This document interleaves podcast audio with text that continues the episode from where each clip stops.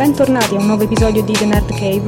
Continua il viaggio nella storia della Marvel Comics, questa volta si parla degli anni 50, un po', un po' medioevo della storia della Marvel, un decennio particolarmente brutto e particolarmente sfortunato.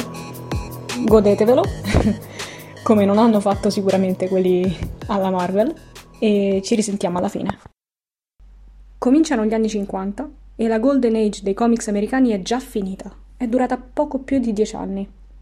La Marvel Comics al secolo Timely le ha provate tutte. Tutte davvero se contiamo supereroi, funny animals, poi il genere sentimentale, adolescenziale, il western, il poliziesco, insomma avete capito. Tanto che pare che ogni mese sfornasse ben 82 diverse collane. Troppa roba. E infatti i lettori si gasavano per le novità, per poi stancarsi molto presto. Perché era impossibile restare dietro a tutto. Gli anni 50 quindi cominciano con Goodman, il boss, l'editore della Timely, che passa dal pubblicare comics e pulp fiction, sì come il film di Tarantino, a quelle che qualcuno più tardi definirà le riviste di fascia bassa, ovvero riviste di cinema, riviste sentimentali, riviste di uomini con all'interno foto di donne poco vestite, mai nude però, eh? Già si cominciava. Pensate che il Playboy nasce nel 53, perciò ci siamo quasi. Però la Timely i fumetti li fa ancora, eh? e infatti uno dei primi di questo nuovo decennio è un fumetto con un supereroe nuovo di zecca, dal nome Marvel Boy. Che bel nome, eh? Marvel. Vi ricordate quando nella prima puntata parlavo di Superman come della perfezione? Beh, Marvel Boy è praticamente Superman al contrario. Un ragazzino che insieme al padre scienziato lascia la Terra perché schifato da tutto quello che i due hanno dovuto passare a causa della Seconda Guerra Mondiale. Montano su un razzo e atterrano su Urano, scoprendo che si tratta di un pianeta abitato da una razza umanoide superiore. E lì il ragazzino si allena, diventa forte, impara la telepatia. E quando la Terra torna ad essere minacciata dai cattivi, Marvel Boy si trasferisce di nuovo sul suo pianeta natio e lì combatte il crimine. Ovviamente sempre con mantello e tutina. Ecco, le tinte fantascientifiche di Marvel Boy a un certo punto virano sul soprannaturale e dopo poco il povero Marvel Boy scompare per lasciare spazio a un nuovo genere, l'horror. Però l'horror per la Timely era un genere praticamente nuovo, quindi Goodman che fa? Si guarda intorno, prende spunto da altre case editrici più piccole ma anche più specializzate nel genere e boom, dal 50 al 53 la Timely diventa la maggiore produttrice di collane dell'orrore. I protagonisti di queste storie sono ovviamente vampiri, lupi mannari, zombie, il classico insomma. Ora lo sapete com'è l'America, non è contenta se ogni tanto non fa una guerra e quindi nel 1950 ha inizio la fase più calda della guerra fredda, che così raggiungerà il suo culmine, e cioè scoppia la guerra di Corea. La Timely ne approfitta per lanciare una serie di fumetti ambientati proprio in Corea, però questa volta non si mette a raccontare storie sempre solo eroiche. L'occhio e la matita sono un po' più maturi, e infatti molti soldati protagonisti di queste pagine sono uomini che affrontano il dolore e la tragedia. Non viene esaltata la guerra come era stato fatto un tempo, e la casa editrice non prende posizioni in merito. Dal loro punto di vista la guerra è uno sporco affare, che però qualcuno deve pur portare avanti. Ora, va bene il realismo, va benissimo l'umanità di un povero soldato al fronte, però la guerra si sa ha bisogno di eroi. E allora Goodman e Stan Lee riportano in vita i tre grandi della seconda guerra mondiale e tornano così la Torcia Umana, Submariner e Captain America, con tanto di spalle al loro fianco. Questa volta i loro nemici non sono più i nazisti, non sono più neanche i criminali di strada, ma ovviamente, vista l'epoca, i comunisti. Vengono inventate delle storie sulla loro assenza, tipo lavaggi del cervello, sepolture nel deserto, insomma, Goodman fa un ragionamento giusto in fondo, eppure non va. E i tre grandi, dopo poco, tornano in pensione e giustamente tutti credono che le cose resteranno così, per sempre. Insomma, questi anni 50 sono abbastanza complicati, ma non vi ho detto il peggio. Il peggio è che i nemici, i cattivi, non vivono solo sulla carta. Purtroppo sono anche in mezzo a noi, in carne e ossa. E il fatto è che ai genitori non piacciono i fumetti. Sono strani, no? E quelli horror? Sono troppo violenti, troppo crudi. Si fa portavoce di queste proteste un medico, uno psichiatra di origini tedesche di nome Frederick Vertam. Ecco, il dottor Vertam dice che la maggior parte dei bambini che ha in cura legge fumetti. Assurdo, no?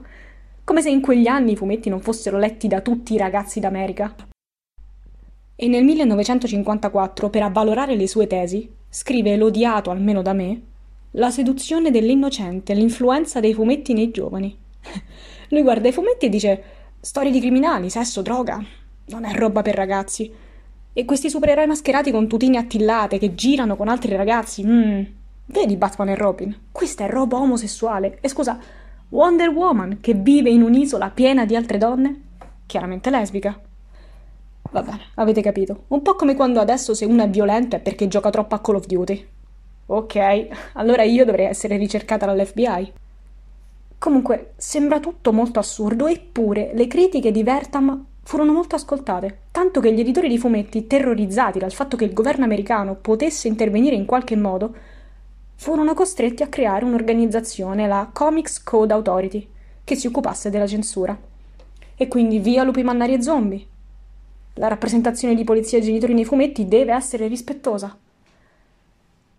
Taglia qua, taglia là e molte collane horror spariscono e gli autori e i disegnatori si vedono tagliare gli stipendi. La Time rifiuta l'aria di tempesta e prontamente cambia e fa diventare i fumetti dell'orrore fumetti del mistero.